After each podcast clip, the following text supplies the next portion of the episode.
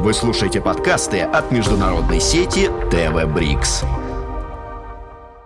Гуманитарный проект Ивана Полякова представляет «Встречи с издателем». Сегодня мы обсуждаем сборник «Россия и Франция. 18-20 века». Олег Зимарин, кандидат исторических наук, генеральный директор издательства «Весь мир». Петр Черкасов, член-корреспондент Российской Академии Наук, главный научный сотрудник Института всеобщей истории Российской Академии Наук. Вот существует какой-то некий такой миф о том, что отношения России с Францией были всегда замечательными. Это, конечно, миф, потому что из 300 лет, да, почему 18 извините, э, это все началось с визита Петра во Францию в 1717 году. До этого тоже были отношения – еще во времена Федора Ивановича приезжал ну, посол. Ну, конечно. И мы да. Но это были такие случайные посольства, э, контактов не было. При, э, в Архангельск приходили, там да, да, да, корабли. Да. Это все было, да, это все было, так сказать, так очень, очень нерегулярно. А вот регулярные отношения начались после э, поездки Петра во Францию в 1717 году. Поэтому дата берется исходная, вот этот 1717 год. Ну и, конечно, изменение геополитического положения, да, победа да, России. Еще не, не окончательно верно. было ясно, что она победила уже. Соверш, в, совершенно в, верно. Но дело все кто шло к тому, уже была Полтава, уже да. был Гангут, так что, в общем, все шло к тому. И э, в Европе стали относиться к России совсем иначе. Ну, это было в прежние времена – что-то было непонятное. Какая-то Московия, там где-то в лесах, там какие-то люди ходят бородатые, это, вот, непонятно, летом в шапках ходят. Вообще, не понятно, что это такое. Вроде они как бы христиане, но это, конечно, еретики. Вот. В общем, Россия как бы не присутствовала э, в европейской, на европейской политической сцене. И по-настоящему она стала присутствовать, начиная вот с Петра, с XVIII века. Поэтому вот мы взяли этот рубеж. Ну, Но отношения складывались, неважно, отношения складывались вот из 300 лет – прошедших с тех пор, можно считать от силы там 6, ну, если так натянуть, то, может быть, 7 десятилетий. Скорее всего, 60 лет, когда отношения были хорошие или, или неплохие, или, во всяком случае, не враждебные. Все остальное время это была отчужденность, это было взаимное непонимание, неприятие и даже вражда. Ну, мы знаем войны, это и Наполеон, это и Крымская война, вот, и, и так далее. Это самое главное вы перечислили. Это Наполеон. Это самое Конечно, главное. У нас э, вся Россия уставлена триумфальными колоннами и арками, как раз потому, что понимали как, ну, да. Э, невероятность события кстати, происшедшего. Кстати, французы, французы меня всегда спрашивают, слушайте, в чем дело? Вот у нас к Наполеону отношение такое. Ну да, великий человек, но ну сколько ну, да. он погубил? Да, больше миллиона да, человек. Мы впали, мы впали в демографический кризис. Да. Вот, что это такое? Вот. А почему он у вас так популярен? Он популярнее царя. Вот. Ну, разве что товарищ Сталин только популярнее в вашем народе. Вот. Вот. А Наполеон, откуда это все пошло? Вот. Но ну, я ему говорю, что, ну, кстати, видимо, какая-то национальная психология, это, это сильная, сильная власть, сильная рука и прочее, прочее. Но он жестоко вам горе причинил. Я говорю, ну да, конечно. Вот. Но у нас есть и другие примеры. Это как-то было забыто. Вот. Осталось другое. Остались, осталась французская культура. Остались французские гувернеры. Остались французские модистки. Вот, остались, остались то есть осталось, это, это, было, это было красиво. Но если говорить серьезно, вот я даже заявил о том, что отношения, в общем, по большей части были недружественные. Это все объяснялось просто. А, тут, можно сказать, таких две основных причины. Одна геополитическая. Находились Франция на одном конце Европы, Россия на другом конце Европы. Вот, казалось бы, а что им мешает вообще как-то дружить? Вот. Ну да, далеко, конечно. Там, скажем, Фельд, Фельдъегерь э, с дипломатической почтой из, из Петербурга в Париж добирался сначала три недели, потом две недели, потом сократили там где-то до 12 дней. Все-таки. Вот. А в чем дело? Да, были две войны, но две войны были, на мой, на мой взгляд, случайными. И война 12 -го года, и Крымская война. Почему? Потому что изначально э, у нас не было с Францией прямых конфликтов. Это Прямо... не было русско-французские войны. Да, совершенно верно. Это были коалиционные ну, да. Ну, да. Вот, вот, вот. Вы, вы как раз э, нащупали правильно этот нерв. Вот. Дело в том, что у нас все были, все э, конфликты были через союзы. Э, профессор Мартенс в свое время сказал, что заклятые враги э, России – были лучшими друзьями Франции. Это Польша, это Швеция, это Турция. А друзья России были заклятыми врагами Франции. Это Англия, это Австрия. Таким образом, принадлежность к разным союзам, противоположным союзам, нас вовлекала вот в какие-то такие конфликты. Вот. А прямых, э, прямых таких между нами э, противоречий, таких геополитических, стратегических не было. Но было другое. Была идеологическая, идеологическая, как сказать, несовместимость. Даже в абсолютистской Франции, XVIII век, всегда существовало общество – ну, скажем, как теперь говорят, гражданское общество. И власть не была абсолютной, хотя она называлась абсолютизм. Общество было всегда в большей или меньшей степени автономно. И с развитием э, э, французской истории, оно становилось еще все более автономным и могло себе заявлять все более и более громко. Скажем, э, правительство Франции, исходя из каких-то правительство, любое правительство всегда руководствуется, ну, если оно не, не тоталитарный режим, там, который руководствуется какой-то идеологемой, там, а правительство нормальное руководствуется э, э, прагматическими соображениями. Э, национальный государственный интерес. Диктует интересы, союз, сближение с этой страной. Мы пойдем на это, нравится нам или не нравится значит, не расходятся интересы, приходит столкновение, значит, мы будем искать другой союз с кем-то. То есть всегда во главе э, в, в, в официальной политике всегда лежат прагматические соображения, рациональные. В обществе совсем другое. В обществе другое. Там есть, присутствует идеология. А идеология французского общества XVIII века – это философия просвещения. Вот. Потом это начинается права человека.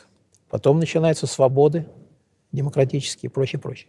И в этом смысле э, французское общество смотрело на Россию с, ну, с подозрением, мягко говоря, если говорить так мягко, с подозрением. Потому что все, что они видели, все, что привозили от, э, из России э, французские путешественники, по большей части было, ну, как сказать, непонятно французам. Эти нравы. Ну, классика – это, конечно, маркиз де Кюстин, вот, который описал да. «Царство фасадов». Вот. И мы, кстати, в нашем сборнике об этом несколько раз есть такой Таньшин, профессор, который э, проводит сопоставление, сопоставление от Николаевской эпохи и, и самодержавия и, и эпохи июльской монархии либеральной. Э, возник Франко-Русский союз, когда президент Франции, приезжая в Петербург, должен был смирно слушать «Боже, царя храни». А, а Николай II, приезжавший туда, должен был слушать «Allons enfants de la patrie» за которую в России могли посадить в участок, отвезти. Да. Понимаете? Вот. вот такие вещи. И, скажем, это было... То есть республиканская Франция, демократическая, пошла на союз э, с самодержавной, авторитарной Россией. Вот. Сменился, изменилось время. Да, пришли, воевали вместе до 17 года, пока большевики не сказали, это конец и заодно прибрали все французское имущество, которое было на территории Российской империи. И плюс э, отказались платить. И отказались э, платить, а ведь а там вот, вот, деньги. вот это был вот это был страшный удар, потому что держателями этих акций были рядовые французы. французы. Вот рядовые французы. Их были десятки, десятки тысяч, если не сотни. Они все оказались ограбленными. Вот это, кстати, то, в том числе, что никогда не могло понять советское правительство, которое да, было в совершенно да, других да. категориях. Совершенно и даже верно. рафинированные интеллигенты среди большевиков, ну, кто-то понимал, конечно, но то, что да. это оказывает массовое влияние. Да, да. Э, у американцев есть тетушка Дженни, по-моему, так сказать, или как-то так выражение ординарного держателя кредитных билетов государственного займа. Ну, да. ну, у французов что-то в этом духе. Ну, Дядюшка да. Жак какой-нибудь. Ну да. да. И вот вы понимаете, когда все это случилось уже вот в 17-18 году, когда французы потеряли здесь все, э, было все национализировано, а французы вложили огромные инвестиции в развитие угольной промышленности, в железнодорожное строительство. И так все, все они потеряли, все. И это потеряли э, ну, крупный капитал и потеряли рядовые французы. Отношение к советской власти, сами понимаете, какой, к советской России, каковое могло быть. Но тут возникла французская компартия, э, в 20 году вот, эксперимент, тем не менее, эксперимент социалистический вызывал интерес, и левая интеллигенция вот, э, смотрела, э, смотрела на Советский Союз уже с такой симпатией, сочувствием. Ну, Приж, приезжали сюда. Да, да, да, да. Вот. И, э, ну, дальше война. Не будем говорить о том, это не наша тема. 40 первый год генерал Деголь, приговоренный за бегство из, из Франции в Англию из-за неподчинения власти к смертной казни, обращается с призывом, собственно, после этого, он, после этого призыва 18 июня он был приговорен к смертной казни, э, обращается с призывом продолжать войну. Ну, речь идет о Петене и Вишистском правительстве. Ну, да. ну это да, было да. официальное правительство. Да, Франции. да, да. Ну, и, э, и когда, уже, когда уже Гитлер напал на нас, сначала мы на Деголе смотрели, так, это вообще непонятно кто, какой-то там, не знаю, непонятно. А тут, когда напали на нас, значит, ему решили протянуть руку. Одним словом, э, закончилось все тем, что в 1944 году, ну, эскадрилья Нормандия, Неман, потом полк и, и прочее, э, пришло, закончилось тем, что Деголь приезжает в Москву, подписывает договор о, о союзе, союзе с Россией. И тоже все французское общество, ну как так, со Сталином подписать договор о военном союзе. Общество французское сказало «Окей». Вот, потому что это отвечало интересам Франции. То, что благодаря этому союзу Франция вошла в число держав-победительниц, она присутствовала на, э, э на, при, при капитуляции. Генерал де Латер де Тассини. Есть исторический анекдот. Генерал э, фельдмаршал Кейтель, когда его туда ввели, жезлом посадили, сказали, сиди. Он так стал в монокль смотреть, кто там сидит, Эйзенхауэр, там, да, и кто? Видел Делатор на Тессини. У него монокль упал, говорит, а что, они тоже нас победили? Сказал он. Ну, это, конечно, это, конечно, исторический анекдот. Но я хочу сказать, что благодаря Союзу, Союзу с СССР, и в данном случае конкретно Союзу со Сталиным, который его совершил, Франция э, вернула себе вернула себе ранг великой державы. Это не целиком заслуга этого союза, потому что, прежде всего, это сопротивление, это внешнее и внутреннее ну, да. сопротивление. Ну, да. Ведь, в конце концов, французы сами освободили Париж, да, дивизия Леклерк и так да. далее. Но это, был, не были но это было очень важно. Резистанция. Да. Ну, а дальше, а дальше, вы знаете, э, отношения развивались тоже по-всякому. Вот. Но в основном они после этого времени, после этого с началом холодной войны развивались неважно. И только с Деголем у которого были свои совершенно интересы. Э, он хотел, добивался э, в этом... Западным миром управляли Соединенные Штаты и Англия. Он хотел быть третьим ну, в НАТО. Он выдвинул идею триумвирата. В конце концов, мы члены, постоянные члены Совета Безопасности, держава, победительниц. Но с ним всерьез не считались. Это был просчет большой американцев. Они его не допустили вот за этот стол значит, посидеть вот, и обсудить стратегические интересы Запада, западного мира. Вот тогда он развернулся и пошел в сторону Москвы. Это был еще, одно, а, еще один период сближения, который начался в 1966 году. Э, я был как-то свидетелем, свидетелем э, видел живого Деголя два раза. Это было в каком один раз, один раз в Ленинграде, ага. а второй раз э, в Москве. Я шел по букинистов э, по, по выходу к Моссовету по этой улице, мимо ресторана «Рагви». Ну-ка, это же Столешников переулок. Столешников переулок, да. И вдруг смотрел, толпа такая, все, собрались. Что такое Деголь? Сейчас будет выступать Деголь, сказали. Он с Моссовета выступал? Да, с балкона Моссовета. Никто, это был единственный случай, по в истории советской власти, когда райком партии никого палками не гнал навстречу, значит, э, э, товарищи, значит, с флажками, да. значит, э, разных, значит, лидеров братских, братских и не совсем братских стран. москвичи сами пришли. Они хотели увидеть живого, настоящего героя, героя войны. И собралась огромная толпа. Движение остановилось все. Он вышел к толпе и с балкона стал выступать. Его последние слова, он закончил свою речь, «Да здравствует...» По-русски. Я вот сейчас вот не помню, сказал он, не буду настаивать. В общем, да здравствует вечная Россия и вечная Франция. Ага. И народ ревел. Ливень что, жуткий просто.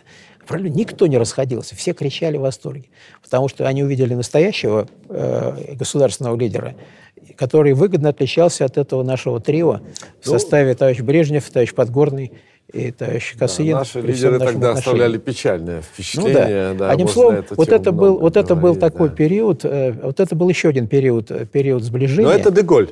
Который Тут продолжался. Много личного. Да, да, который и много личного, и много рационального.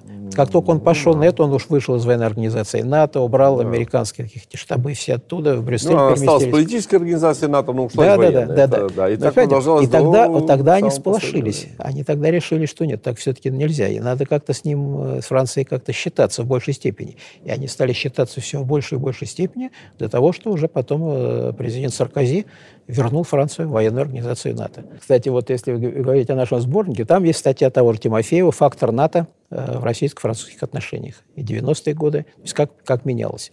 Вот это. И он, фактор присутствия Франции в НАТО или ее отсутствия в НАТО, военной организации, ну, когда, когда-то мы на этом очень играли, что Франция не в НАТО, и мы можем теперь иметь дело с Францией отдельно, с этими отдельно.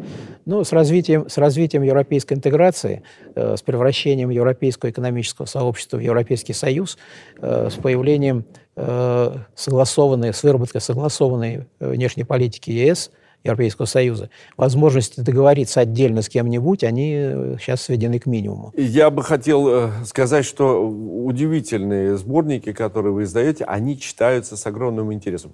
Каждая статья по-разному, они разные. Ну, естественно, вот, да. Есть, Разный уровень людей, да. Да, есть разный уровень авторов, конечно. Потом документ, э, документу рознь. Э, просто они могут быть... Э, какой-то из них... Я не знаю, корректно задать вам вопрос, сможете ли вы на него ответить, но из тех, например, публикаций, которые... Вот я имею документов, которые вы публиковали, так сказать, ну, э, что-то тянет на открытие, или что-то запомнилось вам больше, или вызвало потом какую-то реакцию, или послужило для чего-то основой? Работая в архиве, э, в, в Государственном архиве Российской Федерации, в фондах, в фондах третьего отделения, угу. третьего отделения, когда я писал книгу угу. о Якове Толстом, угу. который 30 лет был резидентом третьего отделения в Париже, вот, я обнаружил совершенно удивительный документ. Вот я его опубликовал, его теперь опубликовали во Франции, угу. что это была в каком-то смысле сенсация. В документе это тайная переписка э, Луи, Луи Наполеона, Бонапарта, угу. тогда еще э, иммигранта, в Англии находился он, э, это было, соответственно, до его прихода к власти, с шефом третьего отделения, графом Орловым Алексеем Федоровичем. Переписка. Там есть несколько писем, угу. в которых он просит его, во-первых, пустить его в Россию. Э, он хотел бы там побывать. Угу. Дальше, значит, ему было отказано потому что он считался государственным преступником в тот момент, и не хотел, не хотел э, император Николай не хотел с ним иметь никаких дел. Вот. Но самое это интересное было в том, что была переписка, ответы через посольство, через нашего посла в, в Лондоне э, Брунова. Э, но самое любопытное было в том, что он внушал Николаю мысль, писал, э, писал естественно, э, Орлову. Но Орлов был ближай, правая рука был Николай. Ну да, он просто что понимал, что это он станет понимал, это, это для него, обращался к Николаю. Собственно да, говоря, обращался к Николаю да, через Орлова. Конечно.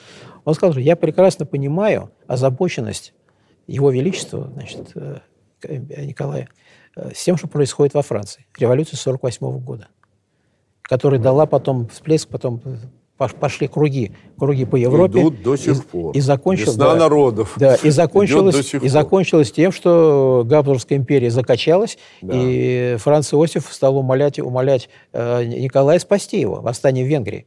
Ну, да. И он отправил туда генерал-фельдмаршал Паскевича, Паскевича, который там, знаете, железом и кровью там навел порядок. То есть это было серьезное, серьезное, серьезное событие, которое очень беспокоило Николая. А он ему сказал, говорит, дайте мне денег, даже сумму называл конкретную, угу. миллион в год, угу. и я положу всему этому конец. Тут какой пере, перекличка с, с, его, с его дядей э, Наполеоном Первым. Угу.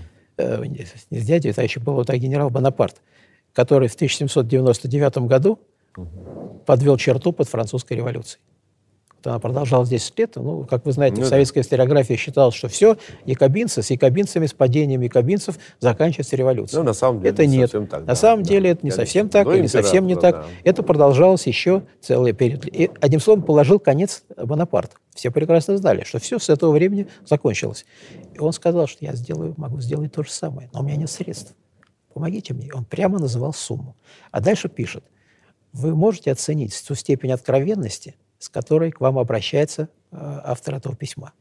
То есть представить себе, если бы это письмо оказалось в, печ... Э, да, в печати... во Франции, все, или вообще в Европе. История Франции пошла да. бы совершенно другим путем. Он никогда бы не смог вернуться, э, вернуться на родину, а он вернулся в том же году. Вот. Он никогда не стал бы императором, и так далее. И, так он далее, бы не проиграл. Э, прусско-французскую войну, и Россия с Францией не стала бы союзницей в Первой мировой войне. Вот но тут мы я, вступаем я, на почву. Я был, я был, нет, но, но история почву, Франции да. пошла бы иначе совершенно. Ну да, это Потому что то же самое общество, о котором мы говорили, оно бы не допустило, что, что какой-то человек просит денег у иностранного правительства для того, чтобы... Это совершить. сенсация, Понимаете? это открытие. Вот это, вот, сделали, вот это да. вот, да, потому что я еще удивлялся, думаю, ну как, в ГАРФ работают все там ребята вот, активные десятилетиями. Вот. А все дело в том, что вас работают в основном русисты. А, а все это на французском да. языке. Да. То есть э, вот это такая, казалось бы, смешная причина, но она э, существует. И поэтому я это опубликовал вот у нас, и потом это опубликовано было в Париже. Э, в 13 выпуске «России и Франции», который да. сейчас производится, который, надеюсь, выйдет, да. там есть статья. Статья моей приятельницы и коллеги э, Анну Генюис Сильверстов. Ее э, правнучатый, uh-huh. как сказать, не правнучатый, а наоборот, двоюродный прадед uh-huh. был управляющим третьим отделением, шефом uh-huh. корпуса жандармов. Uh-huh. Вот при Александре II. Два года, по-моему. Так вот, она опубликовала статью э, по э, о неком Дешевии, ну, какой-то авантюрист, банкир – дипломат, в общем, человек, который был, э, это мы называем историки, это посредник. Он был посредник между двумя культурами, между двумя странами. В общем, человек, который играл, занимал, играл такую роль. Там есть э, серия публикаций писем русских дипломатов по поводу Франко-Русского союза перед, перед войной. Это Ирина Сергеевна Рабочонок добыла, в, э, добыла в, в, в архив внешней политики Российской империи, АВПРИ. Вот. А мы знаем, кто не знает, э, вы это, вы это знаете, конечно, что, скажем, вся, вся, все дело производства, вся переписка русского МИДа, российского МИДа – с середины XVIII э, века и до практически до начала Первой мировой войны велась на французском языке. Ну, французский Это тоже... был э, Но... э, лингва франка да. международных отношений да. до 20 ну, века. Я, даже в я очень рад, что МИД под руководством э, господина Лаврова все-таки всю документацию ведет на русском языке. Ну, это... Потому что это, это понимаете, это, это все-таки довольно странно, когда, когда национальная дипломатия значит, ведет внутреннюю переписку, посол пишет ну, да. Э, своему министру, министр пишет послу на французском языке. Но это было так. Мы эти книги публикуем для того, чтобы люди могли думать, вот, э, могли читать, могли заниматься наукой, э, могли видеть результаты э, интеллектуального поиска в обществоведении, в гуманитарных науках и в электронном виде, в печатном виде, можно и в электронном. Мы не, совсем не консерваторы в этом плане. Вопрос в книге. Текст, вот как вы говорите, вот мы приводили Мессина в пример, да?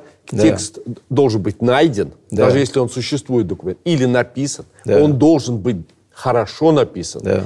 Он не должен содержать вранья, он не должен быть из Википедии или еще откуда-то. Он, он должен отвечать канонам мирового, эм, э, э, э, мировой книжной культуры. Просто она в разных жанрах разная, но она существует они не случайно возникли, эти правила. Эти правила надо знать и соблюдать. Мы, как издатели, редакторы, должны соответствовать уровню своих авторов и доводить это до читателя. Вот мы историки, в данном случае историки Франции, историки России, э, мы не можем участвовать, вот я считаю, мы не должны участвовать в конфронтации. Мы, я, я вижу нашу миссию, мы адвокаты, мы за диалог. И вот это, этот сборник – это как раз один из инструментов диалога э, российских историков, французских, на позициях, позиции взаимного уважения, в то же время исторической правды мы не пишем, так сказать, работы, которые идут на потребу сегодняшнего дня э, пропаганд... пропагандистском там, уровне. Да, да. «Vive l'amitié franco-russe», знаете, вот, и все, и все, и больше ничего не надо. Нет, мы указываем на те вопросы, э, которые нас сближали, на те вопросы и проблемы, которые нас разъединяли, почему. Вот, но мы все равно, в любом случае, мы э, адвокаты диалога. Вот в этом я вижу нашу основную миссию. Спасибо вам и спасибо, огромное. Спасибо вам. Больших. Спасибо. Спасибо. Производство омской телевизионной компании ИТВ «Брикс» под общей редакцией кандидата философских наук Сергея Деменского.